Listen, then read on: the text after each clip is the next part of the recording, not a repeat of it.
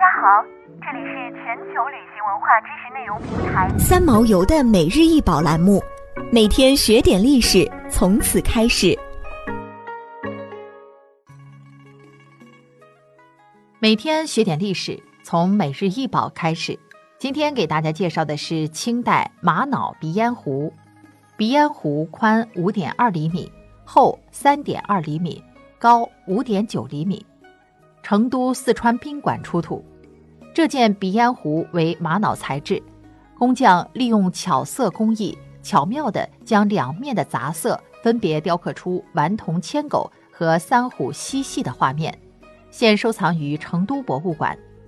明末清初，鼻烟传入中国，鼻烟盒渐渐东方化，产生了鼻烟壶。鼻烟壶作为一种精美艺术品，材质多样。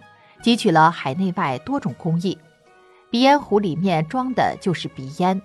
鼻烟是把优质的烟草研磨成极细的粉末，加入麝香等名贵药材，或用花卉等提炼而成。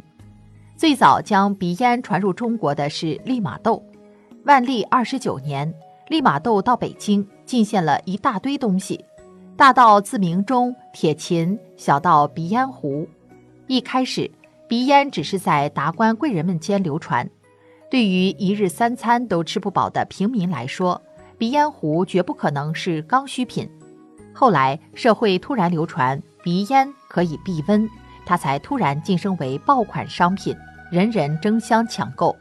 一时间，上到皇帝，下至百姓，昔闻鼻烟甚是风行。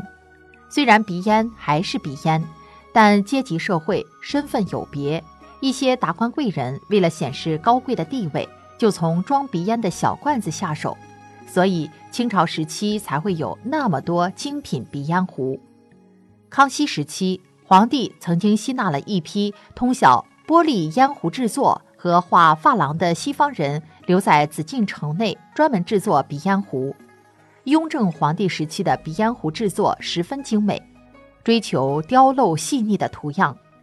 乾隆皇帝除了热爱收藏各式各样的印章，还同样热衷收藏玩赏鼻烟壶。